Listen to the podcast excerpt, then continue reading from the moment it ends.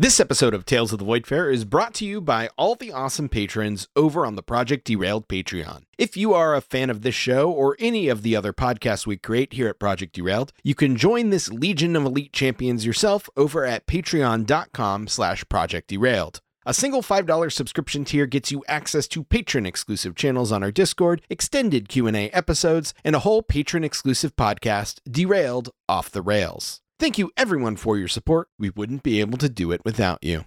Previously on Tales of the Voidfarer. It is interlopers! You see a beholder wearing a pirate hat. When we lost the beholder, do you remember the old Githyanki we saw? I don't recall that at all. I can give you what information I have. Yes, I was hoping for that, Sai. You're invaluable. And also, you're with me no matter what, so anything and everything that you can add. And if we can fit it in, find a way to get my own body back.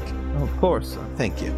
She jumps, tries to hit him with her sword. Your sword flashes with psionic light along the side of his face, and it actually takes off his left ear.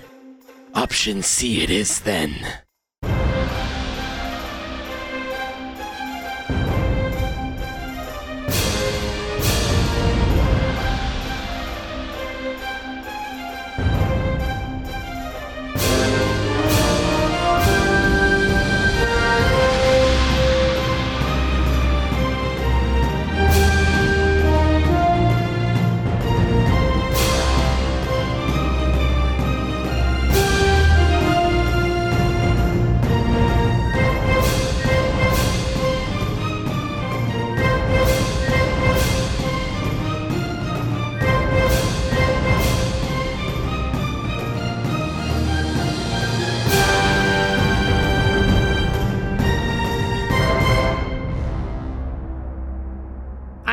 Recording. Shut the fuck up. Fuckers, I got in there. You guys are all going to have to redo that, because that was all at once. I am recording.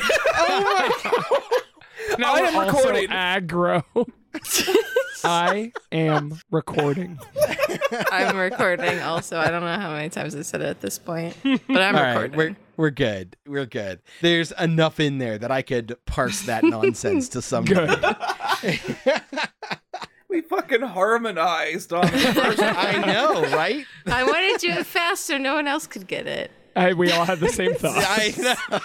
I got in. It was after Nick. It was just a schmoz. A schmoz. Wait, Tanner, hold on. A what? A schmoz. A schmoz. Kind of like a scrum. Like a schmoz. How do you spell that? I don't believe that's a real word. S-H-M-O-Z. Huh. H? S-H-M-O-Z? S-H-M-O-Z? No. Did you mean schmooze? No, not schmooze. Baffled. Schmoz Brewing Company. Huh. Okay, there you go. Yeah, I'm seeing a brewing company. Hey, schmoz, a frenzy in real estate that occurs when a seller, usually a bank, deliberately underprices a property to quickly generate multiple offers. Oh, that's exactly what just happened. Yeah, I mean, sort of. Interesting. I've heard collectively it's just kind of like a giant, like, free-for-all, a big pile of things, like, sure, just a bunch of people just jump into a pile and start beating each other. Hey, that's an apt segue. It's a professional wrestling term. Fuck, that was such a good segue, and I'm sorry that I fucked it up, but it is also used in pro wrestling. Yeah, yes. That makes sense for Tanner. Yeah. That also aptly describes the chaos that's currently unfolding in our story. You're welcome.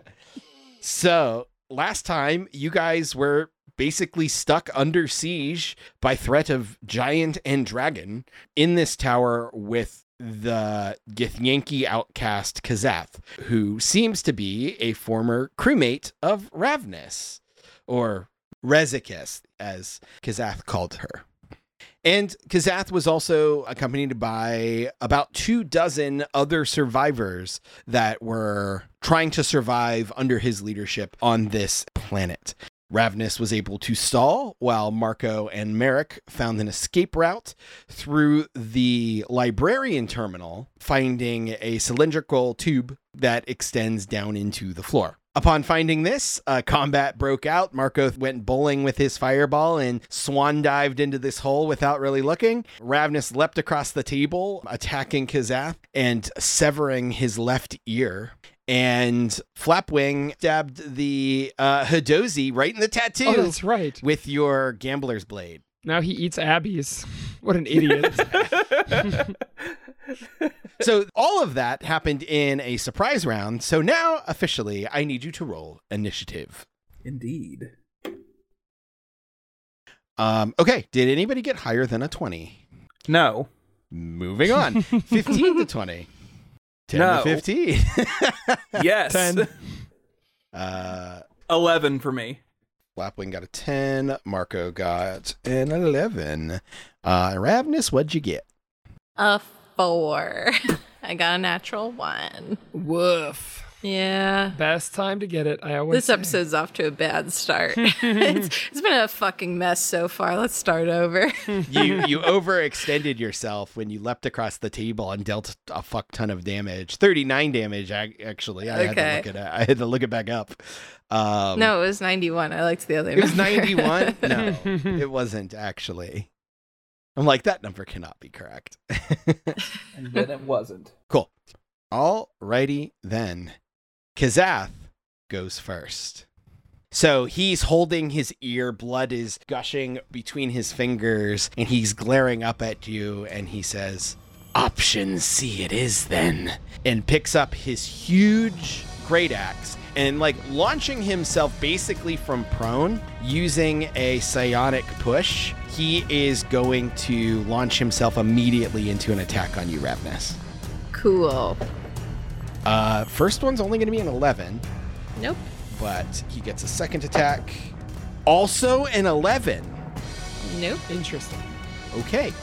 Yeah, Saker, I think your D20 that I gave you is the blessed one, and mine that I kept for myself is the cursed one. It is so blessed.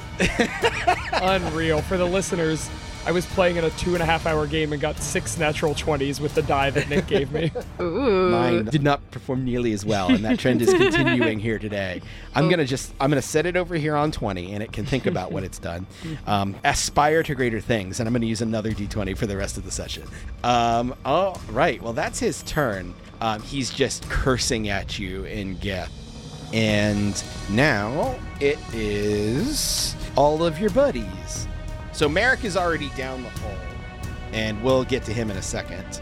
So Marco shouted to go down the hole. So they're kind of focusing on just getting around the large pile of rubble that they were kind of being held against and just getting down there. So Ezarath is going to clamber over the top using her dexterity. Yeah, and she gets over no problem and actually ends up getting to the top of the hole without encountering any opposition. Roxana is going to start carving her way around, basically trying to intimidate any of these survivors out of her way, which is working for the most part. There isn't too many people that are in the chaos willing to stand up to her. The distraction of the flaming sphere that rolled through has provided enough of an opening to allow her to at least start making her way over there. And Scriv and Brohane are going to follow on her heels. Marco, is invisibility dropped for everybody now? Yes. Okay, so Rinzar appears out of nowhere in the middle of a bunch of enemies because he was scouting over on that side of the room, and he kind of had to weave his way through a bunch of the survivors, which he managed to do deftly, getting through there without bumping into anybody. But now that he's visible, a bunch of them startle and shout in surprise, and he punches one in the throat and succeeds, and then jumps and leaps off of his shoulder to somersault over 2 more to get to about where Roxana, Brohane, and Scriv are. So they're halfway there. They'll get there on their next round. So now the others are going to try and attack. There are 2 right behind you, Ravness. They're each going to take a swipe. The first one is going to be a 12. Nope. And the second one is... Wow, I've rolled so many 2s. I switched dice. I switched to a different D20, and I rolled just as many 2s. Rip. Yeah, so that one's only going to be a 6. So both these guys miss. They don't look like warriors. They're holding like makeshift clubs made out of like petrified wood. And one glances off of your armor harmlessly and the other just whiffs entirely. So the other survivors are going to try and make an attempt to stop the group. Natural one. Good Lord. They are in a panic. Between the fire burning a good handful of them and this Gezerai appearing out of nowhere and and Roxana basically just growling at anyone who looks at her, this group is caught on their heels. Marco! Yeah? You launch yourself face first down this tube, ignoring the rungs as you fall. You are going to take... Oof. 16 fall damage. I'm down. You're unconscious? I had 10 HP left in the last battle. Jesus. Yeah. So you launch yourself down. You collide with Merrick halfway down, who is going one rung at a time, knocking him off of the ladder. And the last thing you hear is a crash into something hard and metallic and like loose. It's like a pile of like scrap metal or rubble or whatever. And you just hear a bunch of voices go, "Hello, hello, hello, hello, hello. I am a librarian. I am a librarian. I am a librarian." And then you just hear that bombarding your senses as everything just kind of tunnel vision to black and you're out. I'm in hell already. And you just hear Merrick go, "Ow!" Because Merrick also took 8 points of fall damage. Where is he at? How's he doing? Yeah, he's awake, but he's not doing great. All right. So, Flapwing, mass chaos has erupted in front of you. You are on the opposite side of the room from the tunnel, the secret tunnel. Mm-hmm. There are staggered and confused survivors. Kazath is bleeding profusely, and Ravness is squaring off with him. The table has now collapsed, by the way. Ravness, you're standing on it, and Kazath is stepping up on it as well to square off against you. Okay. So you see all of this, Flapwing. Good Lord. I mean, my impulse is to help Ravness, I guess. So I will hopefully sneak up behind her opponent and swing into him. Okay, go ahead and make a stealth check. You know what? Because all the survivors rolled a natural one on their turn to just do things, mm-hmm. You can make that stealth roll with advantage because they are shaken and confused. Cool. That'd be a 17. Okay. Yeah, it doesn't seem like anyone notices you as you kind of drop a shoulder and move your way along the perimeter of the room. Oh yeah, maybe I even put myself back in the wolf form and just get down on all fours and pretend like I'm inconspicuous. Yeah, because that's what that is. No, I just walk through. Once I'm behind the other one, I will I'll stab him. Go ahead with my Gambo's blade. Yep.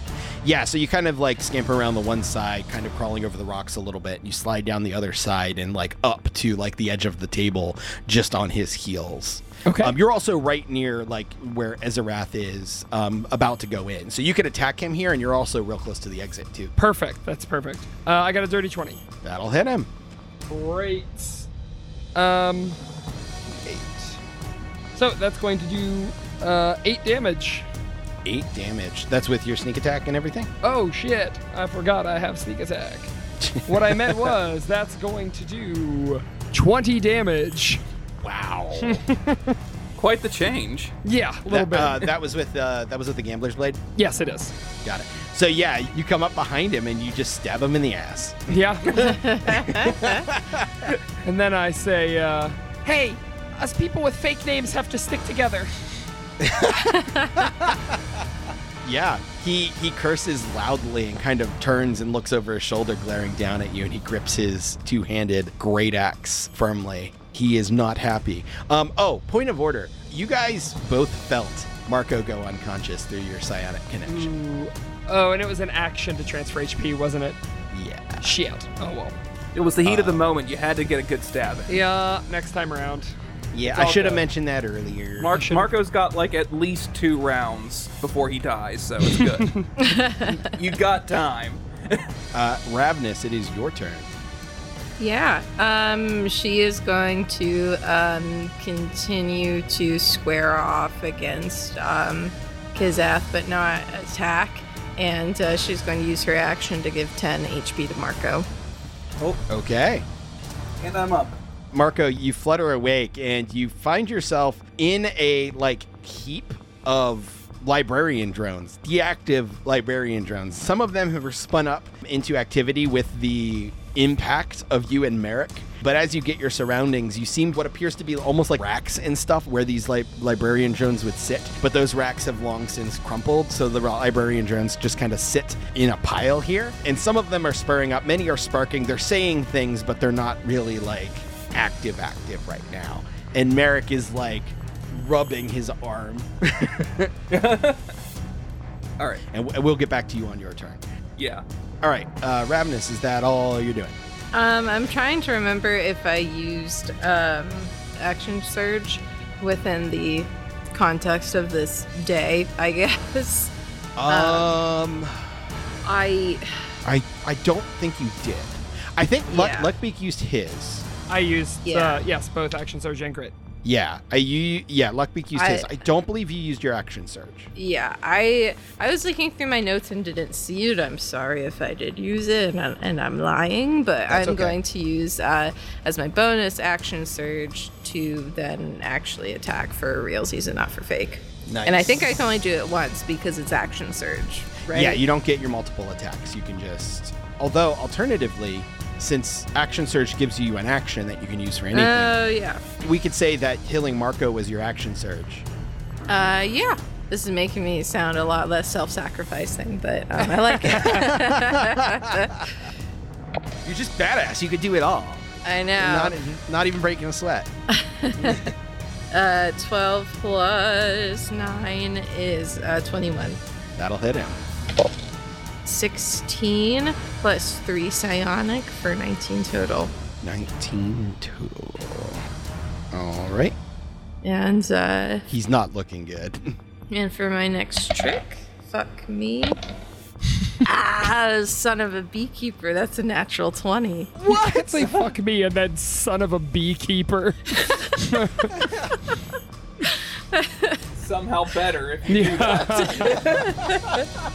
Yeah, that's a natural 20. So I roll all dice twice. Incredible. All dice get rolled twice. Incredible. Okay.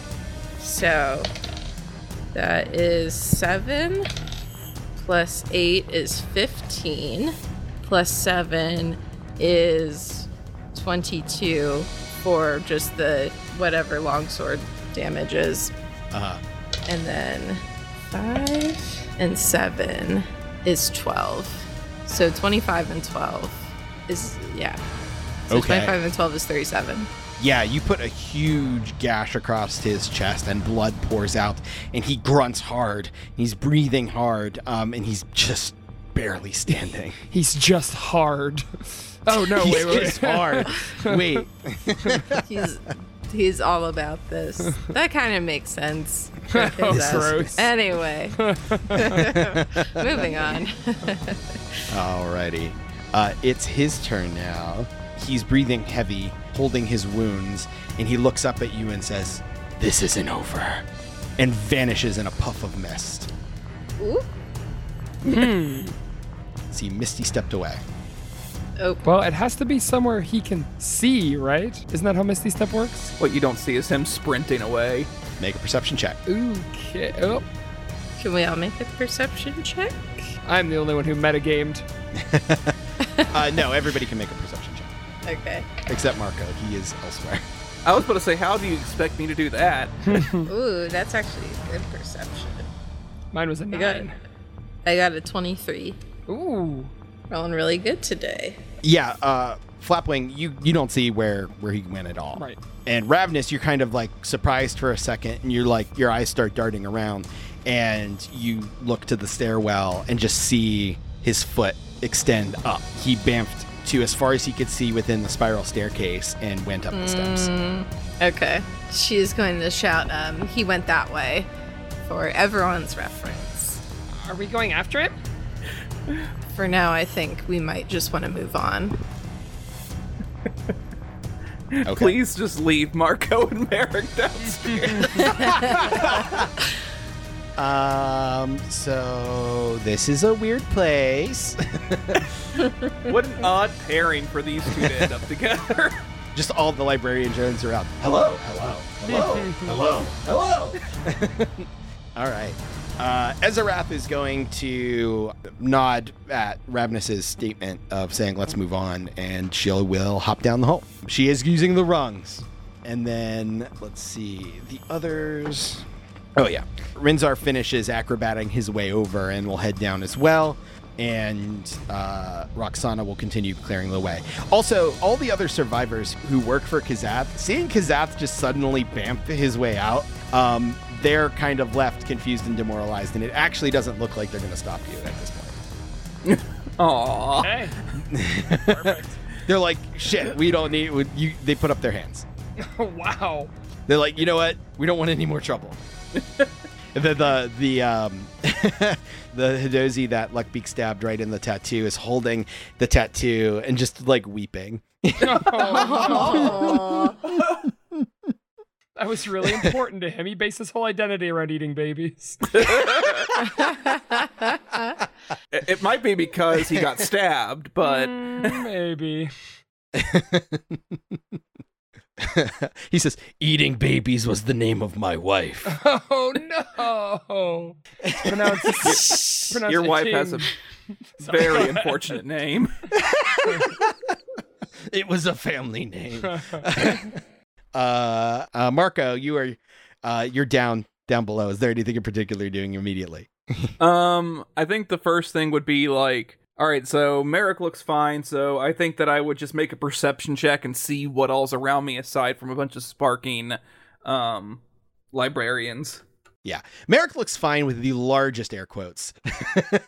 He is pretty beat up. He's awake. Go ahead and just make a quick perception check for me. Okay, so that's a 13. Yeah, it's hard to see because there isn't any illumination down here except for the glowing orbs of the librarian drones and the sparks that send some flickering lights cascading on the walls around you. You seem to be in a large cylindrical tunnel, almost like a subway tube. And it seems that, like, you are in, like, some sort of vehicle that navigates these tubes. And this one has, like, docked at a station that is attached to an apparatus that seems to send librarian drones up from this vehicle to the terminal above. Okay, I think if that's the case, then probably I'll spend my time, like, looking around the area, trying to find if there's, like, a map, any way that we know where this goes. Maybe this can get us to where we need to go faster. So sure. Start looking around. Now, the other thing I'll let you know because of your perception check is you fell a lot further than you were expecting. It seems as if this tube forms the interior of a pillar on the floor below you when you were above and went down into the grounds. So now you are below the even bottom of the canyon level of the city. Jesus. All right. Yeah. You crashed 30 feet. It wasn't pleasant. No. So, all right, now it's Flapwing's turn. I am just going to head for... Oh, man. I mean, I'm going to head for where American Marco fell. I mean, that's the only thing that makes sense. Yep, it's a 3-foot diameter hole in the floor with rungs in the side that descend into darkness. I'm going to say, do you want up or should we come down? Come down! Okay! I'm gonna start descending the rungs. Yeah. Use the rungs! For the love of the gods, use the rungs! I use those rungs. Cool. Do I have to make a check or anything? No, you can do it. It's a ladder. Yeah, right. Exactly. Ravness. She is going to sort of like still be looking off in the direction that Kazath went. Mm-hmm. And I think that is... I think she's going to, like, do that for a second and then start to make her way over to everyone else. Not, like, double moving, just regular moving over. Okay. Yeah, it looks like Kazath does not immediately return. And it looks like the survivors are like slowly starting to like, you know, with their hands up, backing away and moving to follow Kazath. None of them are aggressive anymore. And with that, we will be out of round. Okay. I did one more round of combat in case you guys wanted to keep trying to fight. But yeah. So, and eventually they all file their way out and then the rest of you can head down the tube. That's tube. Yeah. Tube. It's tube in time. Yeah. So Marco and Merrick, you guys get out of the way as Ezarath and Rinzar, and then Roxana, Brohane, and Scriv, and then lastly Flapwing and Ravness all get to the bottom. And you guys see exactly what I described to Marco. It's like a rectangular platform that is resting in the bottom of this cylindrical tube. It appears that like maybe the bottom of it is curved, so it like fits into the curved bottom of this giant circular tunnel. And there are a bunch of collapsed racks that once held hundreds of librarian drones, of which now are scattered on the floor in various states of functionality. Many of them are still chiming in a chorus of, "Hello, hello, hello, hello, hello. My name is Dex. I am a librarian drone." It seems they're all named Dex. Oh, that's really sad somehow. I thought our Dex was so special. It was. Still broken in Brohane's pack. Yeah, and it's also dark down here. The only thing that's illuminating the area is the faint glow coming from various librarian drones with flickering sparks here or there that kind of add to the spooky ambiance. Mm. So what's the next plan, says Brohane? We need to be on alert and possibly figure out a plan to kill Kazath at the next chance we get, otherwise he's going to follow us. Well, if these tunnels could potentially get us to our destination, I doubt that Kazath would know about them. If he gets off planet, he'll know about the Voidfarer too. Yeah. What did you do to make him hate you so much? Just quit the crew? Technically. Is it going to benefit us to know? She's going to sigh and say, "It's not a very long story. Part of the initiation was killing another member of the crew, and I didn't, so I ran instead." Oh. That feels counterproductive, but I guess it does weed out the weak. They were a traitor, and then I was too. Ah, discipline, okay. Interesting. My apologies, that must have been very traumatic for you. It's fine, but if he manages to get off planet and hold a grudge against us, then they'll just seek out the Voidfarer. So right. Am I led to believe that this is kind of one of those, like, nobody leaves the family or you leave in a body bag sort of deals? Basically. Well, okay. That's better than I thought it was going to be, actually. So, good. Rinzar is going to approach the three of you. And as he approaches, kind of glance a little bit nervously between the three of you and then look at Ravness and just say, "Vezat Ikith." And then he's like, seems to be looking for a reaction. "Vezat Ikith." Is that something that sounds familiar to you? Gesundheit. Does it sound familiar? It's definitely a word in Gith, but it's okay. Not. It's a proper noun that you are not familiar with. It in fact seems like a dialect that is older than either Githyanki or Githzerai dialects of the Gith language. Right. So essentially, like, he just walked up and just said, "Asher Bonnie Paul," and expects you to like know what that means. Yeah, she shakes her head. She has no idea. He says, "That is what you three have, somehow." What? Well, what is it? It's a warrior soul bond. Actually, Ezarath will walk up and kind of a little bit adversarially say to Rinzar, "You know what this is?" And he's going to nod. And she's going to kind of scoff a little bit and like, "How would you, one who abandoned your kind, know this knowledge when I did not? And Rinzar kind of rolls his eyes, and it's like, as much as the Githzerai want to claim this ancient secret as theirs, it actually predates them. He looks back to the three of you and says, the Vezat Ikith, these warrior soul bonds, were originally developed as the primary means in which the Gith revolted against the Gaik, the squids, millennia ago.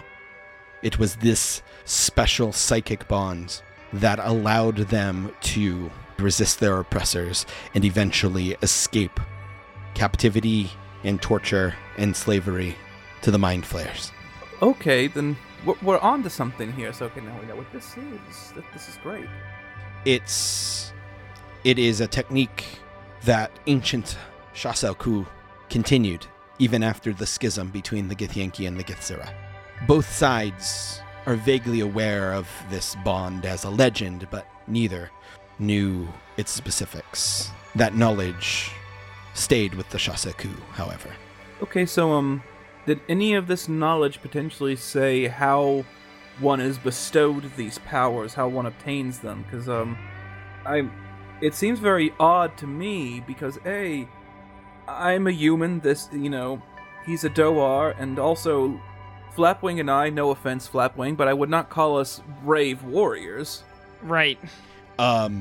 He nods, and he goes, it is strange, and certainly unorthodox, that such a boon would be bestowed on non-Gith, but theoretically, there's not anything inherently Gith about it.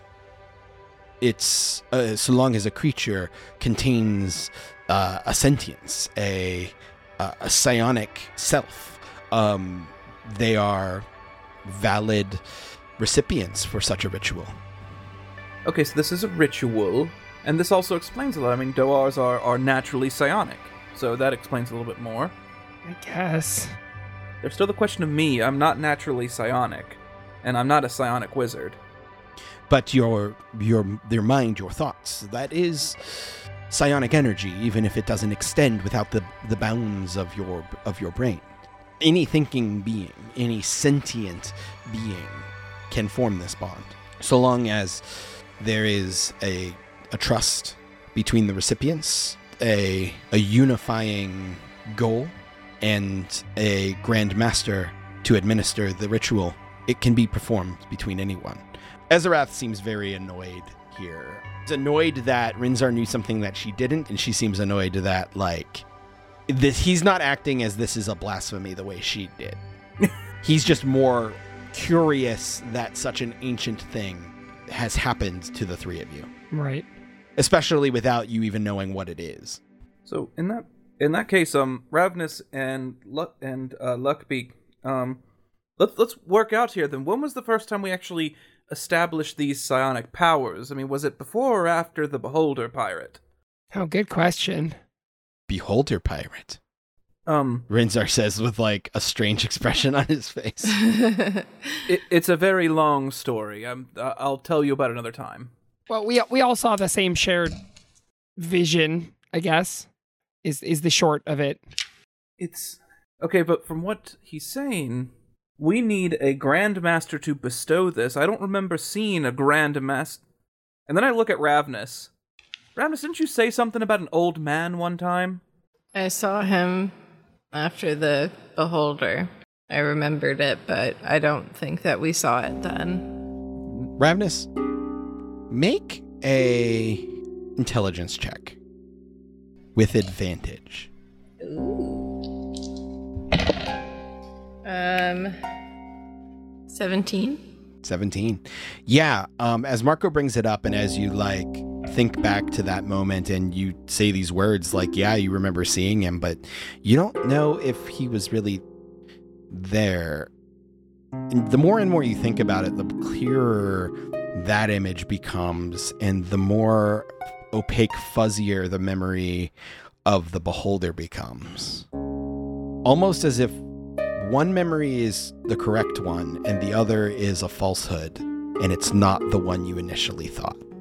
Wait. So the Beholder is becoming fuzzier? You still remember it, but It's It's now taking on the properties of like a dream in the way that your initial memories of the old Gith were, to the part where you're starting to question which of those two events really happened.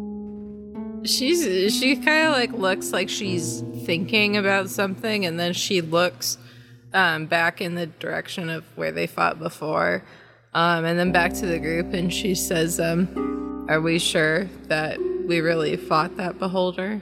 Huh? Yes. Yeah, I remember it quite vividly. I remember you and I in particular. I think I launched myself into a wall, possibly. Yeah. It was interesting for the first outing together, but I mean, we worked pretty decently as a team and got the job done. Yeah. It just doesn't seem like it really happened, and that maybe it was a memory that was placed there when something else happened. What would be something else? Whatever this is, potentially. Marco, something seems oddly familiar about this concept. I get a refresher on that because it's not sparking in my mind. Yeah, go ahead. Go ahead and just make an intelligence check for me. Okay. Ooh, that is an unnatural dirty 20. Nice. Yeah, I mean, things happening one way and being remembered by individuals another is not too terribly dissimilar than an entire crew of people seeing gift ships instead of nautiloids. There we are. Okay, yeah, I see where you're going now. Okay. So it says, well, okay, hold on a second then. I mean, this is something that we've been dealing with for some time now. Remember those back on Vizier seeing gift ships instead of potential other ships? Yes. So it's not outside the realms of possibility that our minds could have also been altered, and it might even be that Ravness might have been particularly resistant to it due to her own physiology. Are you saying that it's not that everyone else isn't seeing gift ships, it's that we are? Like, they're not there? What I'm saying is that, in this regard, I think that we are seeing illithid nautiloids, and the rest of the world is seeing gift ships. Oh, I think right. that it could be potential that whatever memory we have of either fighting a beholder pirate or whatever memory Ravness has, in some way, one of which is a dream and the other one is what actually happened. Considering the fact that we don't remember getting anything from a Grand Master, it stands more to reason that we didn't fight a beholder, that instead we got the powers from the Grand Master, and that Ravness in particular, due to her physiology, potentially, or maybe just strength of will, I'm not sure, or any of the other boons that she has that you and I don't have. Just being awesome. Just being awesome. Potentially gave her a slight edge and shielding, and actually seeing through the veil of what actually happened. Okay. Huh. It's nothing to be proven, but at the same time, it's a good working hypothesis. Like, we can work with this. Yeah, of course. Rinzar is now, like, looking between the three of you, very confused. So, wait, hold on. You think you may have met a Grandmaster, but you don't remember meeting a Grandmaster of the Shasaku. Essentially. It may have happened, but instead you remember fighting a beholder. Ravness is going to do her hair trick with the memory of the old Gith and give it to Rinzar. Rinzar will take it, and he will hold it in his palm and focus, and it glows. He's casting Detect Thoughts to read, and he opens his eyes wide and surprised, and he looks at you, and he starts to say something, and then he stops, and then his eyes kind of glaze over for a second, and he goes, well, that seems like you've fought a beholder to me. Renza, are you okay? Yeah, why wouldn't I be? You had, like, your eyes kind of glazed over for a second. You kind of weren't with us here. I was... It might have been... That was part of reading the spell. I kind of, you know... I'm not sure what the point was, but... You know we were talking about a Grand Master, right? Potentially bestowing powers on us. Yes, that's a working theory, but I don't know. You say you don't have any recollection of meeting one? You didn't see it? I saw a beholder with a funny pirate hat. Now that I'm thinking about it, that does seem wildly out of character.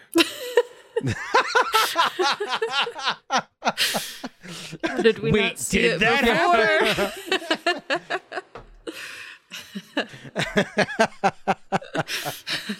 I'm telling you, the clown with chainsaw for hands is real. Okay, so this is interesting. Ravness, can you produce that memory again for me? Yeah, she does it. She runs her fingers through her hair and then gives the magic hair thing to Marco. Yeah. Marco, you see... well, do you have Detect Thoughts to read it? I do, with one of my magical archives here. There you go. Burning that right now.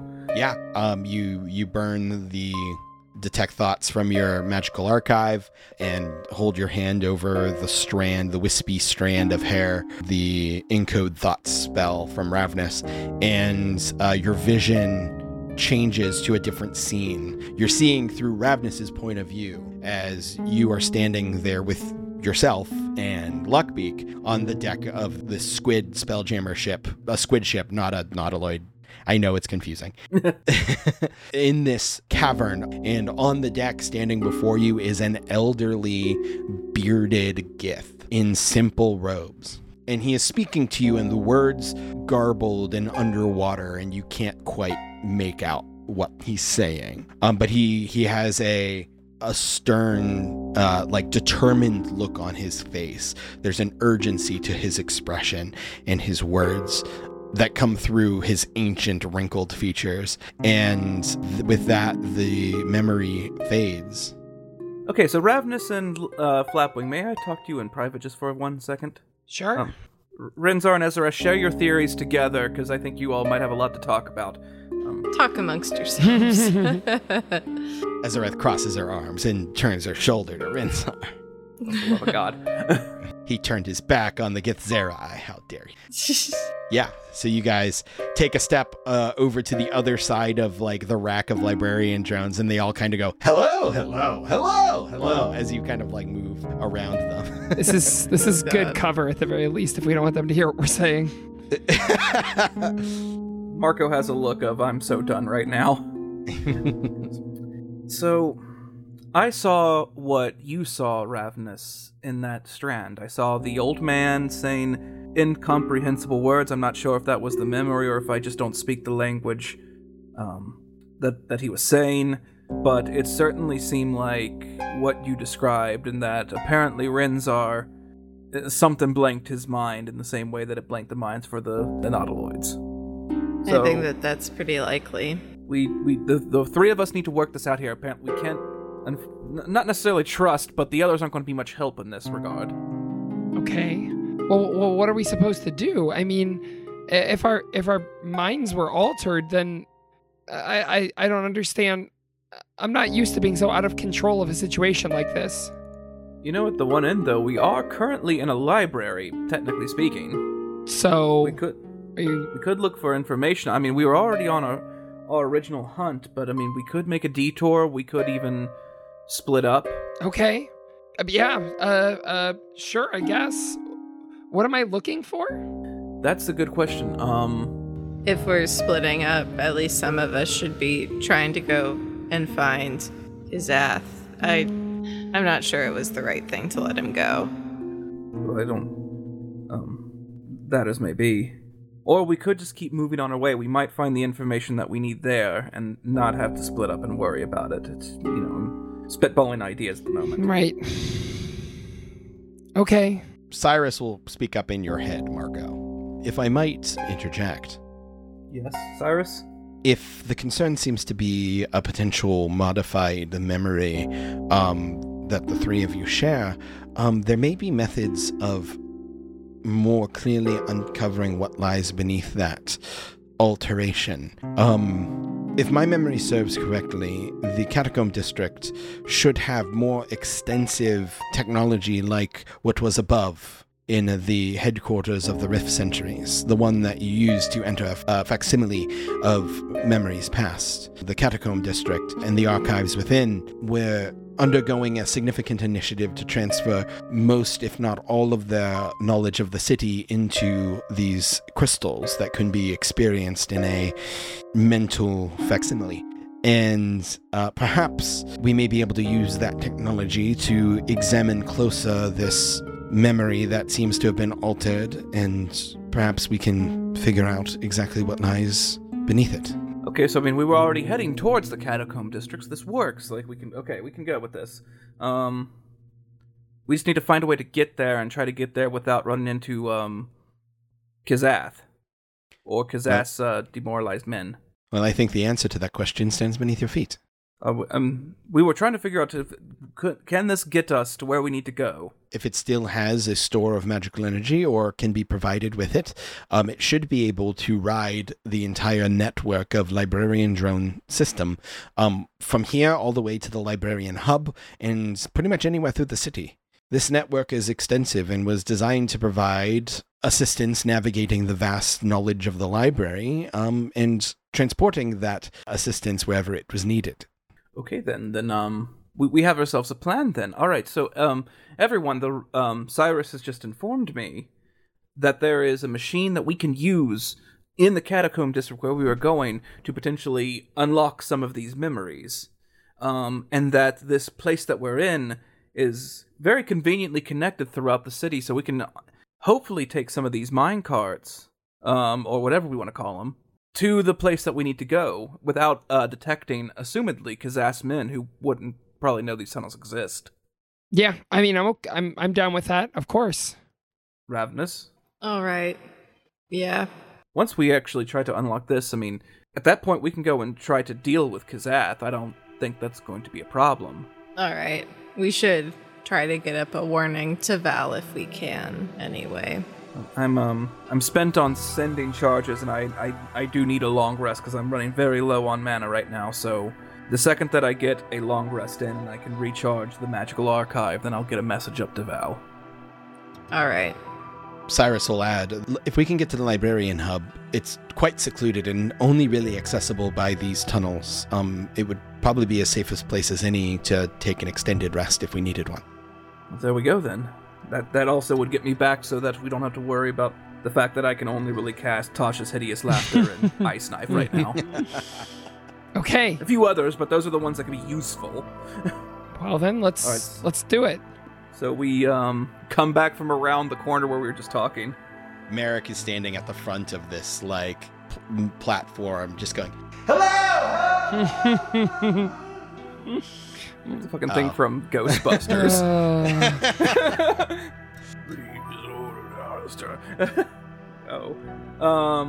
So I think Marco will gather the group together and say, all right, everyone, so we talked some things over. These carts can actually get us to the location that we need to go, and we can get us there quicker, and it's going to lead us to one of the most fortified places in the entire town. So we can go there, we can get some rest, and we can actually collect everything that we needed to collect, and then we can get off of this world. Not so much fortified as secluded. Cyrus, come on, help me out here. You're the only one who can hear me. Hey, no, Marco, you have to stop doing that. You're scaring all of us. We're starting to question if you actually have a man in the ring. And I have him in the ring, so... Yeah. But I'm still questioning it. You physically have seen him. Luckbeak's just like, I didn't act that crazy when I was talking to him. We all agreed that he was hot. He was really hot. We all got together and we voted. And... We voted. We came to a consensus. He's officially hot. All right. Well, okay. Secluded area where we should be safe from everything that we've dealt with so far. So we just have to go a little further, and then we'll be back on the Voidfarer. Okay. And also, Rinzar, once I get rested up, I can cast Sending again, and I can get a message to your group as well to meet us there so that they can also be picked up on the boat. Sounds good. Alright, let's just see if I have enough magic to get these carts moving. Now, Ravness, from your conversation with Kazath, you got the impression that Rinzar's group may not be as intact as you've left them. Kazath certainly hinted that a fate may have befell them at his hand. Did Rinzar, hear that? Rinzar was not directly next to that conversation because he was off searching for one of the pillars. Okay. He was invisible on the other side of the room. Okay. Yeah. Ravness is going to say, I don't think that there's going to be much left of Rinzar's group. Well, regardless of how many of them are left, it's him we have to worry about. All right. Well, hold on then. We there's not much left. That means there's a potential where some of them could be alive. Yeah. Listen... Regardless, I need to rest before I can cast Send In again. Once I can, I'll get messages out to Val and see if there's anybody left from your group, Rinzar. Rinzar will nod and he'll go, I appreciate that. I knew what the risks were and I knew this place was dangerous, but if we can get any sort of assurances that they're okay, then we should at least do everything we can to find out. Sorry, I'm spent at this point, but we will do what we can. I understand. All right, so... I'm assuming one minecart's not going to fit all of us.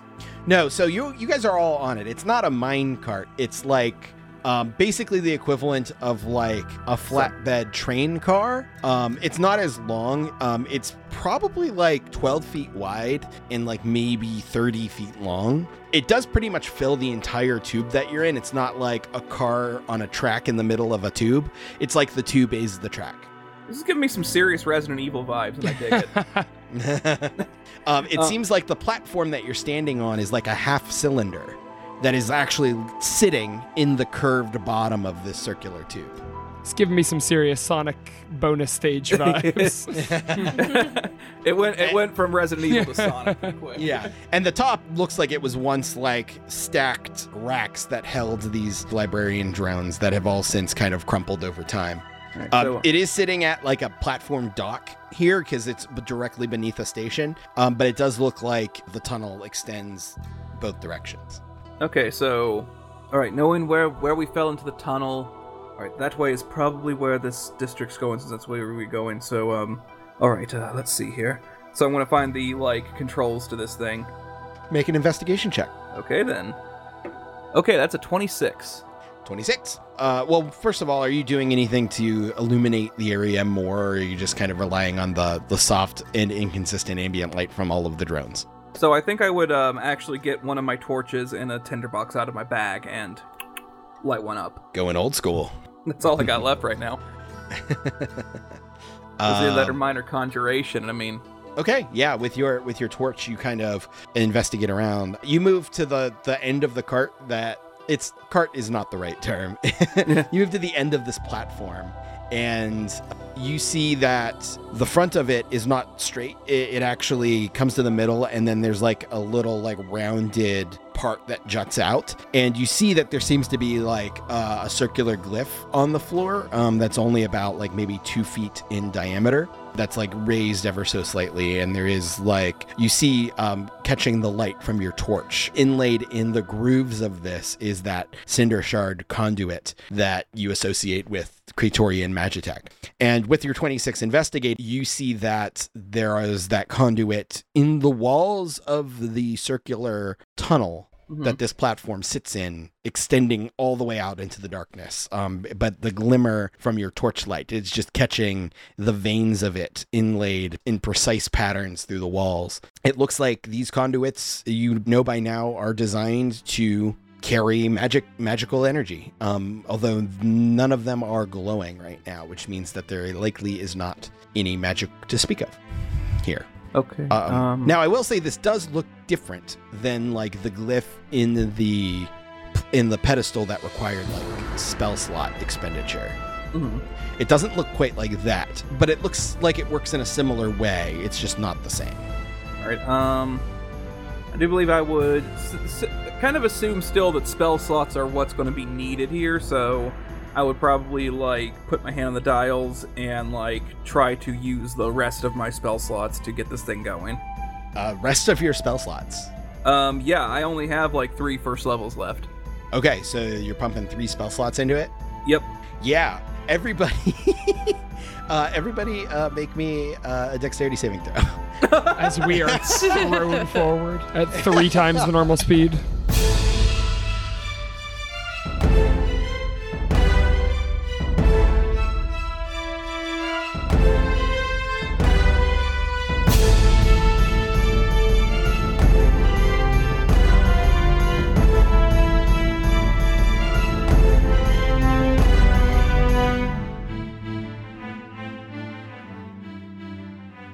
Hey everyone, Nick Urasiva here, your dungeon master and reverse vampire. I really like garlic and spending time in the sun. Wait, is the opposite of vampires just Italians?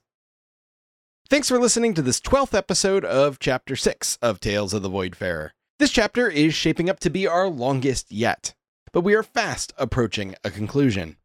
Like I said at the top of the show, if you are enjoying Tales of the Voidfarer and all the other content we create here at Project Derailed, we'd be incredibly appreciative if you considered supporting us over on Patreon. Now with a single $5 subscription tier, get access to patron-exclusive Discord channels, extended Q&A episodes, and a whole extra podcast where the Derailed team just chats about whatever happens to be in their minds. But let's face it, it's probably going to be food, soda, Scooby-Doo, or Midwestern culture, and sometimes also nerd stuff. And we know not everyone is able to pitch in, but you can always support the show at no cost to you by leaving a review on iTunes or simply spreading the word on social media. And as always, just thank you for listening. Visit patreon.com/projectderailed if you'd like to subscribe. You should give us a follow on our social media if you haven't already, at Voidfarer Podcast on Facetagram and at Voidfarer Pod on Twitter. If you haven't checked out Cape Chronicles, our new Masks A New Generation podcast, what are you waiting for? Fiona and myself, along with our friends Roger, Chelsea, and GM Cliff, are getting into teenage superhero hijinks one issue at a time. You can always catch new episodes every first and third Wednesday of the month, and stick around for a trailer at the end of the show. Fables Round the Table, she is now halfway to its conclusion, playing the death metal-inspired RPG Morkborg. Listen to all 4 episodes now, with the 5th coming out tomorrow at the time of this release. GM Chelsea Rexinger leads Garrett, Annalise, and Josh on a gnarly tale of blood, flesh, and bone in this chapter of Fables Around the Table. Check out new episodes the 2nd and 4th Wednesdays of the month. Come hang out with us over at the Project Derailed Community Discord. We are always over there hanging out, chatting about RPGs and video games, sharing pet pictures, and hanging out and playing games. So head over to projectderailed.com/discord to join in on the fun. Theme song and other original music by Tom Goldthwaite with additional music by purple-planet.com. The next episode of Tales of the Voidfarer lands on Tuesday, July 5th, 2022. See you then.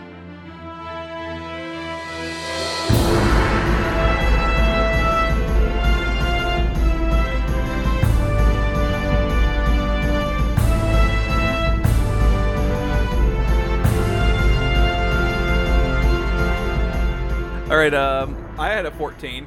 14, okay. Flapwing? 7. 7? Ravness? 6. Okay. There's a sudden lurch, and Marco, you managed to stay on your feet, crouch down a little bit. Flapwing and Ravness, you both fall on your butt. Merrick falls on his butt. Brohane falls on his butt. Roxana and Scriv managed to stay standing. Scriv only because he instinctively grabbed onto Roxana. And you see that the conduit in this sigil that you pumped magic into lights up super bright.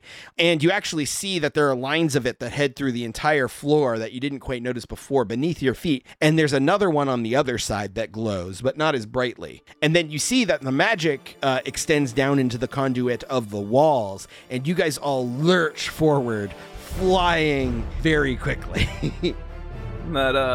Go ahead. Now, it does seem like it was an initial, a launch. And while it did carry you a significant distance, it does seem to be slowing down over time. Although it does look like the cart has now been activated, as is the tracks. It just needs a push. You weren't supposed to put 3 quarters in all at once. You were supposed to do one over every few minutes. So I'm going to put on there and I'm going to start casting cantrips into it.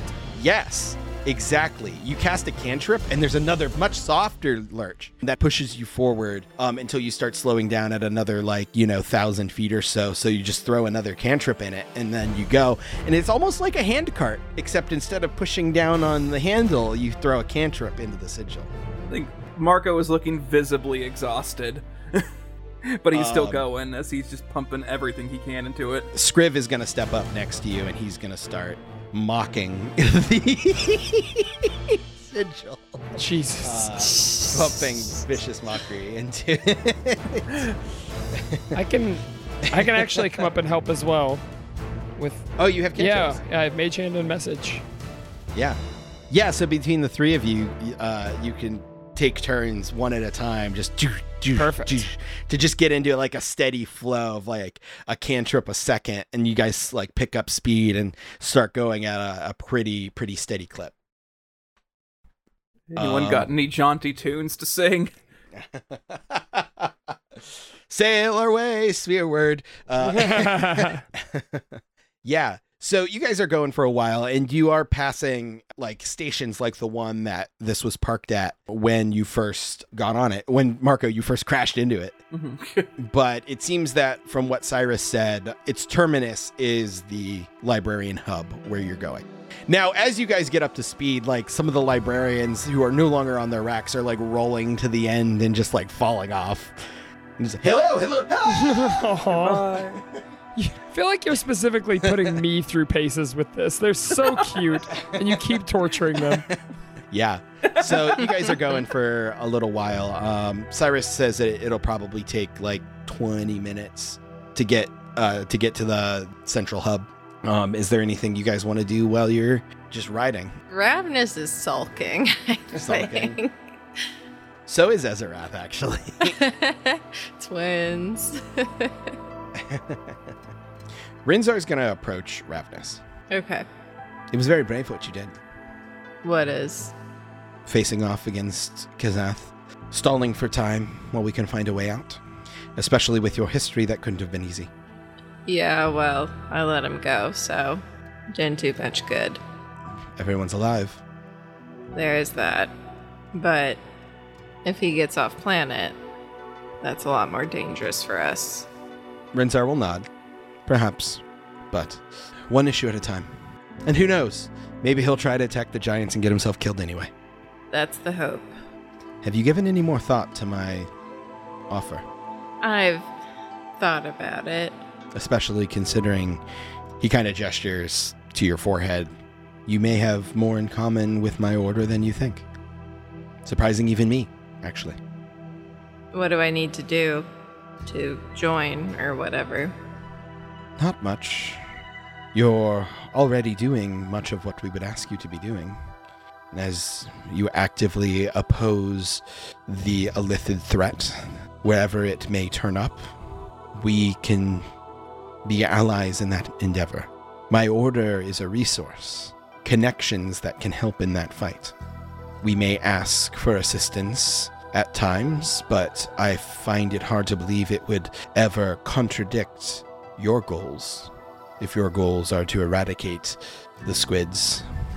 Perhaps unite the Githyanki and the Githzerai to the same end, see if they can get over their squabbles and fight the real threat. Would I have to leave the Voidfarer?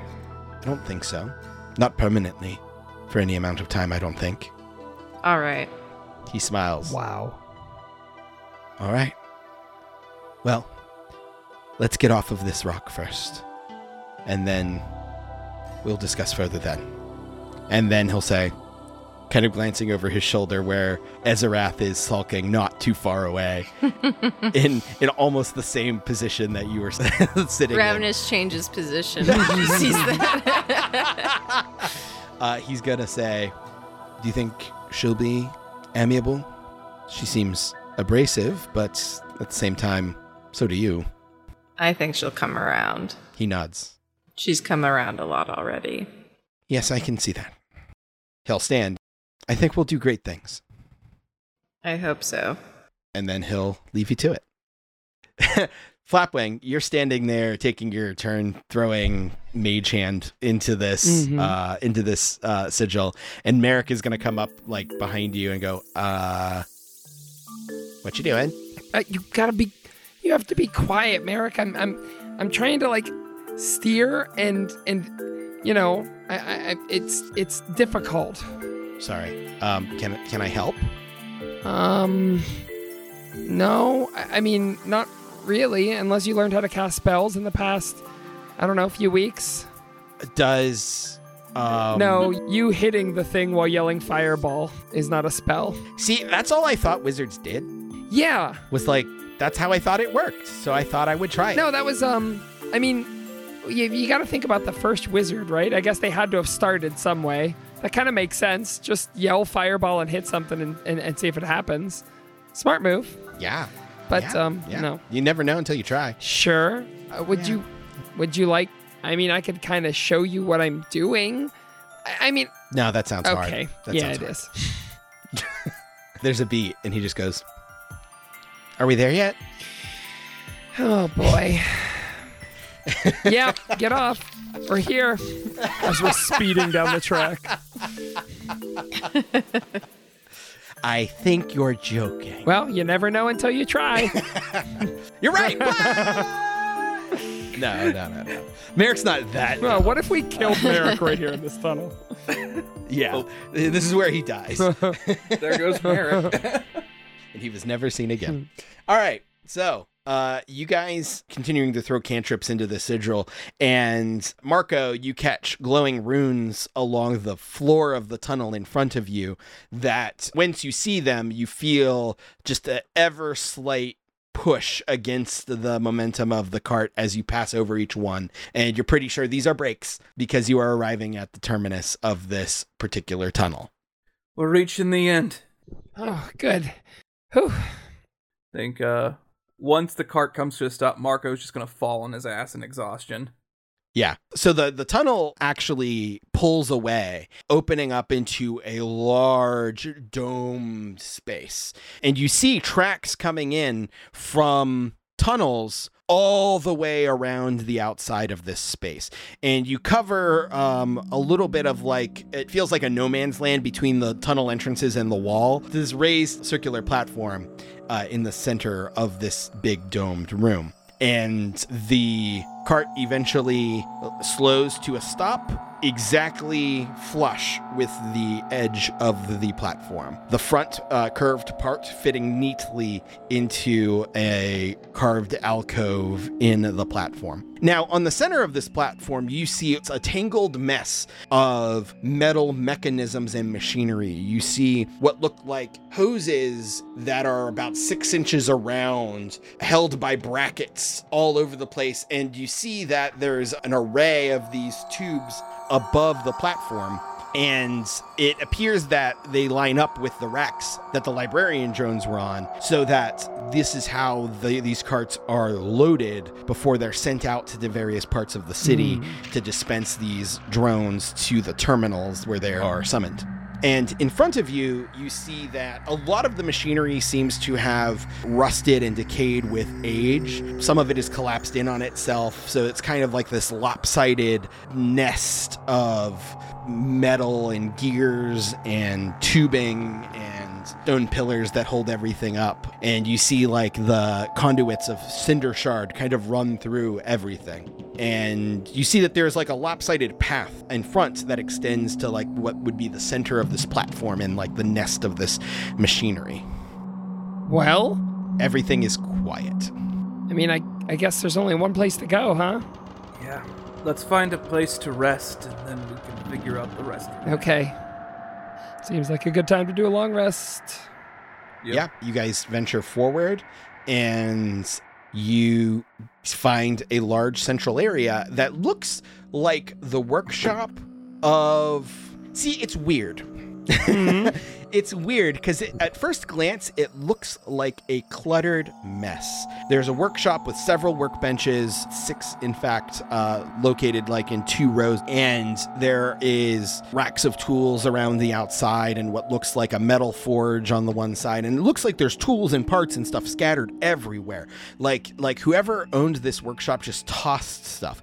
But as you get closer, you see that every little individual thing on this table is oriented the exact way that it lines up exactly parallel with the edge of the table, and each thing is exactly 3/4 of an inch apart from the other thing, and everything is meticulously placed so it fits. Everything, nothing is touching, everything is played out evenly across every surface. It looks like this strange amalgamation of order in chaos. Does this ring a bell with anybody? Any other day that might seem strange. Yeah, I mean, I'm kind of freaked out of whoever's down here, to be honest with you. I didn't even think anyone was alive down here. I thought that was just like a relic of the past. Is there like a layer of dust on these, or? Yes, yeah, there's a layer of dust on everything. Okay. Well, so maybe nobody is down here. That would make the most sense. There's the shrill sound of metal striking the floor somewhere off in the distance. Ding! Okay. We can set up watches if you're concerned. Yes, Are you not concerned, Marco? I don't have the energy to be concerned right now. Fair. But if it helps, logically, yes, it's quite concerning. Nick, is there anything valuable on this table? Make an investigation check. Investigation. I got a natural one. Okay, with a natural one, you're scanning across the surface of this table, and it looks like, as you look at it, it looks like it is all components for librarian drones, like pieces of their concentric ring construction and like the pivoting mechanisms to where everything can kind of rotate around each other. And interestingly, the tools for working on these pieces is also perfectly placed on the table around the parts that it would be worked on. Like even like whoever was working on this set down the tool that they were working on, but placed it perfectly like everything else. You do not see anything of value here. Everything looks like it's pretty mundane building materials, but something shiny catches your eye, not on the table, but in the, like, what looks like a pile of scrap metal off to the side. So as you're looking over the table, you don't really see anything, and you happen to glance up and see past the table what looks like, instead of this dusty stone and, like, iron and, like, dull metals, you see something glint like precious metal. Okay, I'll reach up for it. Yeah, you have to go walk around the table and go over to it. And it seems like it is like some sort of gold or maybe brass, but very well polished despite the years, tube that has like a ball joint type connector on one side that seems to attach to some sort of circular construction, like a domed construction that is buried further in the rubble. I mean, yeah, on a natural one, I'm not saying anything to anyone. This is my selfish side coming out, and I'm reaching out and pulling it. Yeah, you reach out and pull it, and it doesn't budge. And suddenly, a bunch of rubble falls away in front of you, and a single large eye opens. Oh! The eye is fleshy, but it seems to be attached to the metal components that you're pulling on. And under this eye, a fleshy, like human-like lipped mouth, like, that's as wide as your shoulders, opens in a smile and just goes, blah, blah, blah, blah. Ah! Merrick, somebody wants to talk to you. And that's when you guys turn and look, and you see now standing out of this rubble, bits of dust and metal falling off of it, is this weird robot cyborg looking creature with spindly legs and arms and a almost perfectly spherical body with a single large actual organic eyeball and like fleshy lips. It looks like the cyborg Mike Wazowski looking thing. And as soon as it like steps forward and it looks down at its arm where you touched it, and then it looks at the mess around itself and it just kind of goes and starts cleaning up and like fixing things. But with that shriek, you hear coming from two other places around the chamber, and then two others, and you see more of these little things start scurrying out of the rubble. Anyone who would like to can make an Arcana or Religion check. Absolutely. Okay. Religion. 22 on the Arcana. Yeah, Marco, you know exactly what these are. 10. 10? 14. Yeah, Ravness, these are weird. What'd you get, 14. Flapwing? 14? Yeah, you know they're some sort of construct, but they're not like anything you've ever seen before. Marco, you know these are Modrons. They are strange constructs that are basically the embodiment of law from the plane Mechanus. So I kind of like get up like I'm in like a half-exhausted state as I just kind of drop my bag on the ground. And I walk over and start looking at one, and I'm like, I think it's a Modron. I've only read about these things. I've never seen one myself. It's they're from a different plane of existence, different realm called Mechanus. And are they deadly? Are they deadly? Are they deadly? I wouldn't think so. They can fight, but I mean. It yeah, doesn't. Honestly. It yeah, especially if like they're ordered to, and that sort of thing. But it doesn't appear that these ones are threatening. They have the capacity to be threatening, but just like any human or dwarf or elf, it's not just a guarantee that they're going to be, hostile. Right. I don't think that they're speaking. I don't think that this is a language that I know. Maybe. There might be a way to communicate with them. Actually... How do you not have comprehend languages, Marco? He pulls up the magical archive and says, I do. So using my archive, I will cast comprehend language. Comprehend language. Okay. So you with that, you definitely know that they're speaking their own language, Modron. And basically the babbling that you're hearing, it's almost like they are verbalizing computer code, where they're basically stating their current objective and expressing a state that their space is not to specification, and effectively entering a mode to clean and repair. Basically saying, Librarian Hub out of state, must repair damages, assessing situation. And then one of them, as they kind of go and look at you babbling, continuing, they basically say, several humanoids entering the area, unsure if authorization, ignoring unless otherwise engaged. Cyrus, how do I deal with the Modron? I actually had no idea they were here. The interworkings of the Librarian Hub are not publicly known. Oh, How do I get authorization so that they don't do anything unseemly? Well, it doesn't appear that they're doing anything unseemly. It seems like they're following their basic operational programming. Well, okay, I guess it's the unsure about authorization, like they would attack if we were not authorized. But it is a library, so maybe they would just escort us to a door. It also might be so long that they've not quite with it, although it... I'm not sure if Modrons can go insane. Okay, so, to everybody, they seem harmless, all things considered. They're more interested in building everything back. They're unsure if we have authorization or not, but they don't seem to be in any way hostile. Yeah, basically them shrugging is like they query if you have authorization, and when they don't get like any sort of like authorization response, they basically shrug and like the not my problem protocol activates. And they continue like clearly like a higher priority is fixing the everything around them that seems to have happened while they were seemingly in some sort of stasis. So what's funny is that some of them seem to be gathering up all the broken librarian drones on the cart that you guys rode in on and are laying them out and beginning to repair them.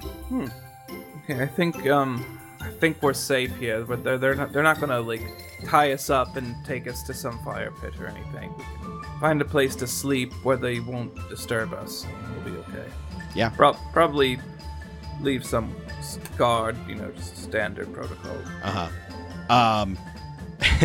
Brohane is investigating one very closely. These things are fascinating. I'd love to meet whoever engineered them. They're quite brilliant. Not sure what the organic bits are. That's a little unsettling, but very strange. And he kind of picks one up and it continues kicking its legs like it was walking wherever it was going. And he kind of sets it down in an opposite direction and it takes a couple steps, hits a wall, stops, turns like a Roomba, and then continues going the way it was going. Wow. Now, likewise, several of the Modrons have noticed Scriv and are very interested in Scriv.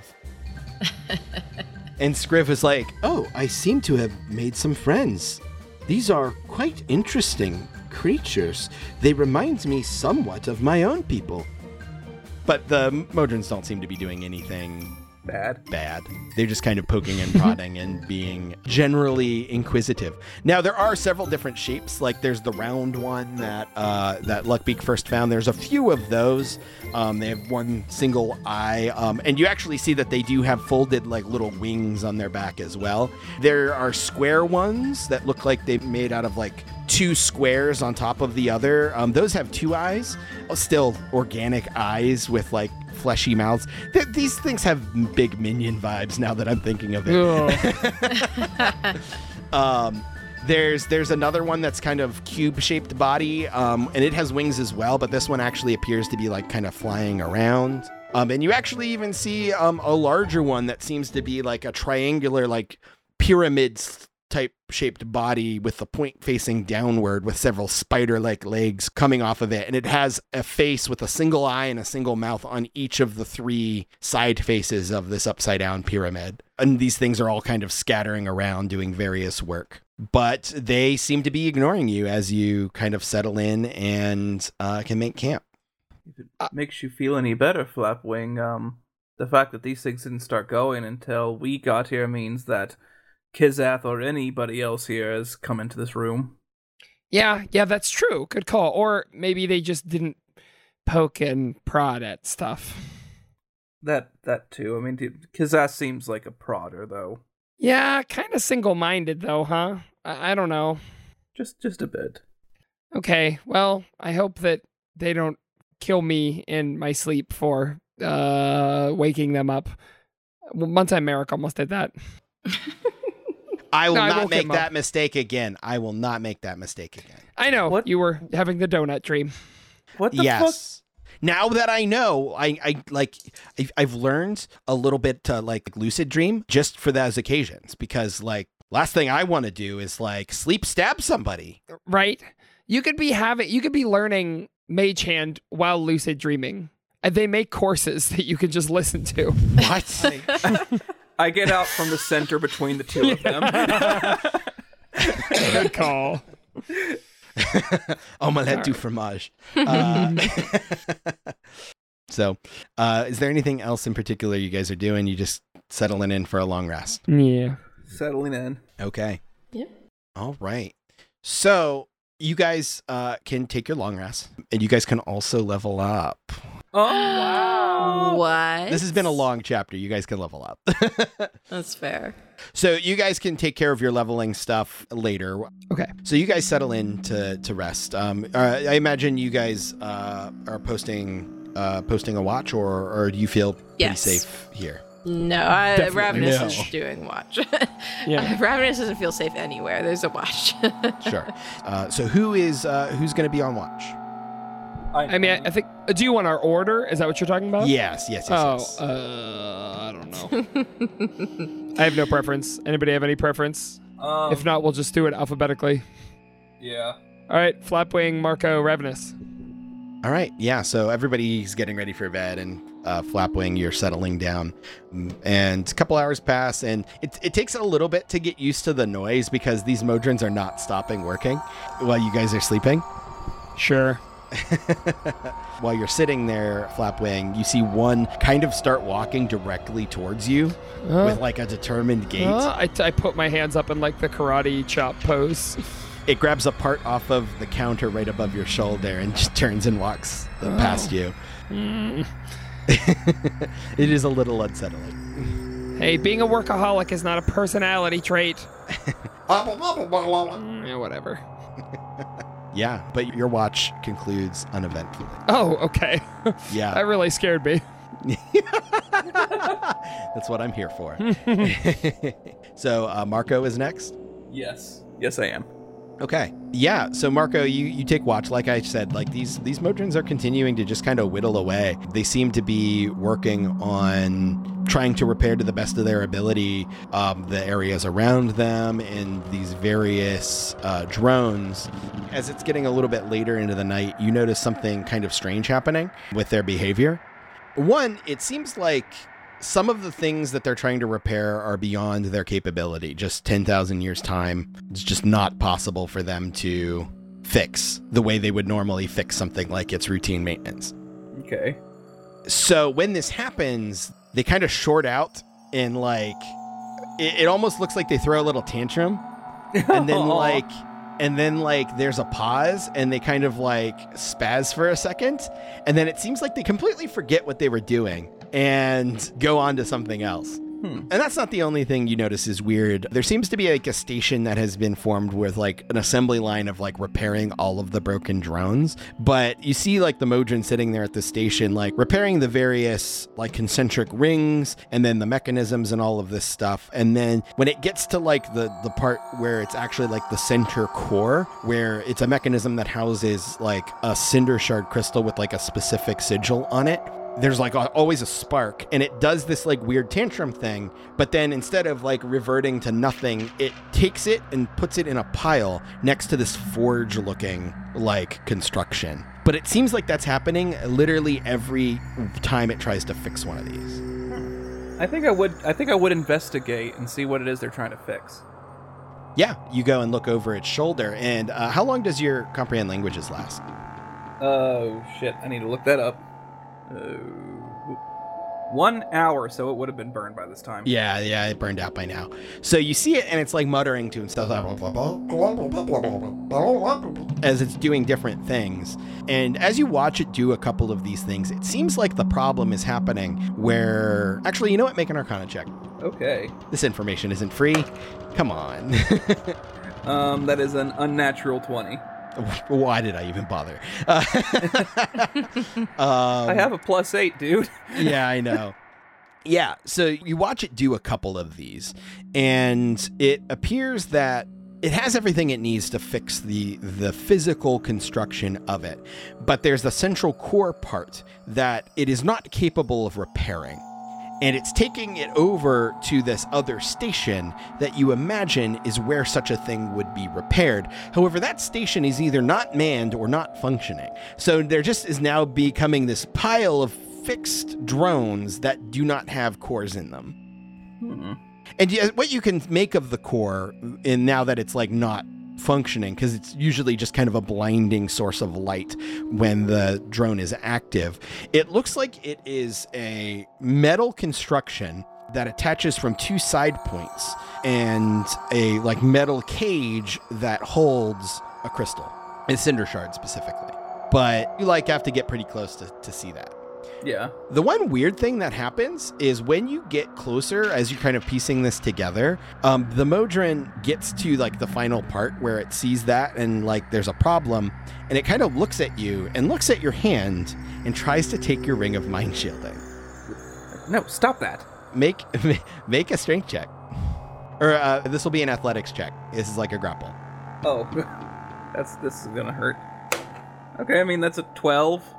Yeah, it gets a 9. So it's little metal like fingers like don't quite get a grip, and you're able to like close your fist and keep the ring from getting pulled off. And it just goes blah blah blah blah blah, like angrily at you, and like kind of tries again.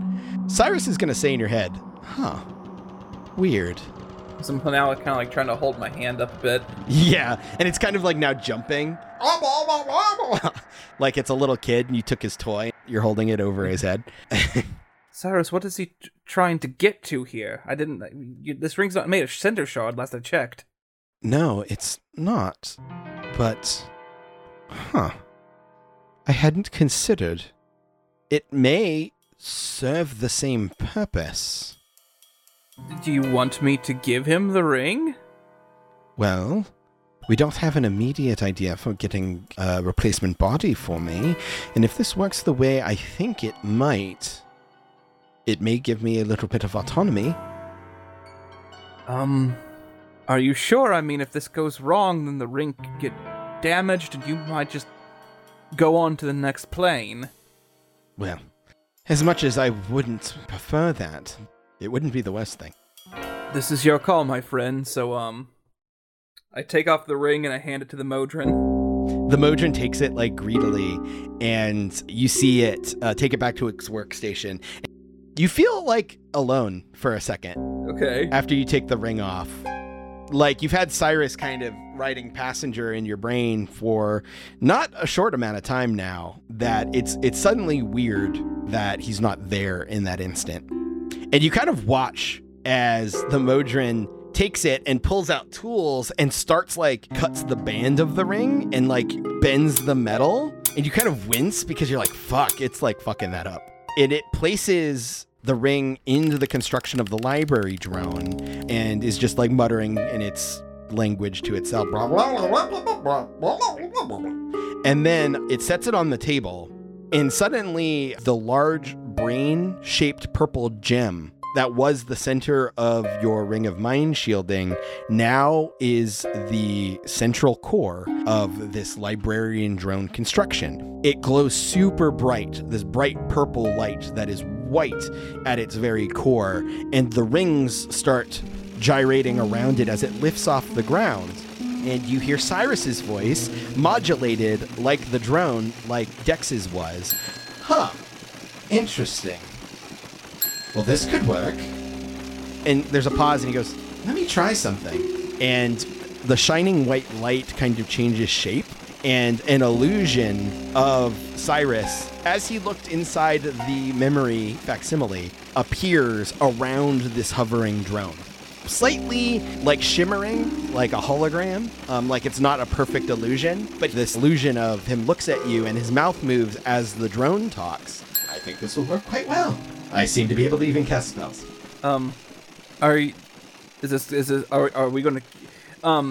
What?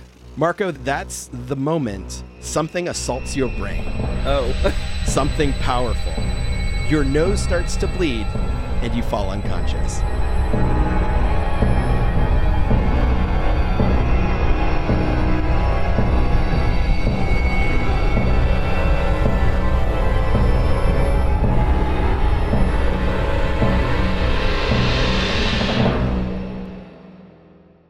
Oh, wow. No. Cyrus is like, oh, thank God, now I can break him. Oh, no. Thunder crackles against the cloud-covered night, backlighting an ever-growing tower that pulsates and squirms. The stench of thick, dead blood from the rotting ground beneath your feet screams with the pain of every weapon rended from the grisly warriors who've met their end here. The earth quakes again as a deafening roar echoes from the slick meat tower in front of you. She calls. She is waiting. See and hear this terrible, like, cracking of bone and rending of flesh as his form just sort of shifts and twists. Maybe he's, like, juggling or something. Maybe he's found some, like, dismembered body parts, and he's using that as a distraction. Galgenbeck, what a nice city. The rotten flesh doesn't stink quite as much there. Rejoice! The fall of humanity comes. But has all of the sickness been for nothing? Find out on Fables Around the Table, she. Hey, I'm Saker. And I'm Evan. And our podcast is It's All Been Done, a Bare Naked Ladies podcast. Hey, what's that podcast about, Ev? So, do you know of a band called Bare Naked Ladies? 1 Week. Yeah, that's one of them. Okay, all right, cool. Yeah, I know of them. Did you ever want to learn more about them? Or... Absolutely not. Okay, well, then this is the podcast for you, because we teach you nothing with various guests. Yeah, like Matt Besser. Holy shit. We climbed in a second-story window and partied in this house where we barely...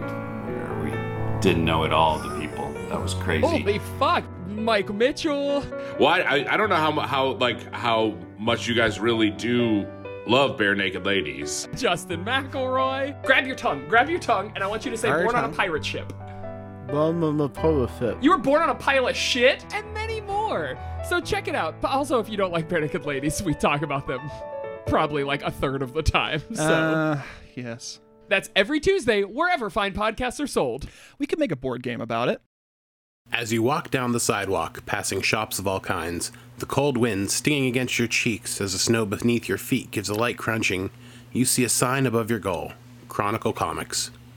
You open the door, the ding of the bell letting the clerk know someone has entered. He looks up at your familiar face and says, "Hey, that comic you were picking up ended its run, but it looks like the company printing it as something new out." And he hands you a comic. On the cover, a city along the water at night, searchlights across the dark sky. In each light are 4 faces with names in contrastingly colorful font below them. Falcon Girl. No, he would not be impressed. He'd be like 50 times more pissed than he already is at me. Royale. Yeah, watching and seeing what happens isn't stopping the crime. Remix! Am I the only one confused why Quasi can whisper? Quasi-raptor. Quasi never gets to eat. Above them, in white font with yellow bordering, the words Cape Chronicles. Available every first and third Wednesday of each month starting March 2nd, 2022 from Project Derailed, wherever you get your podcasts. It is cramped in here.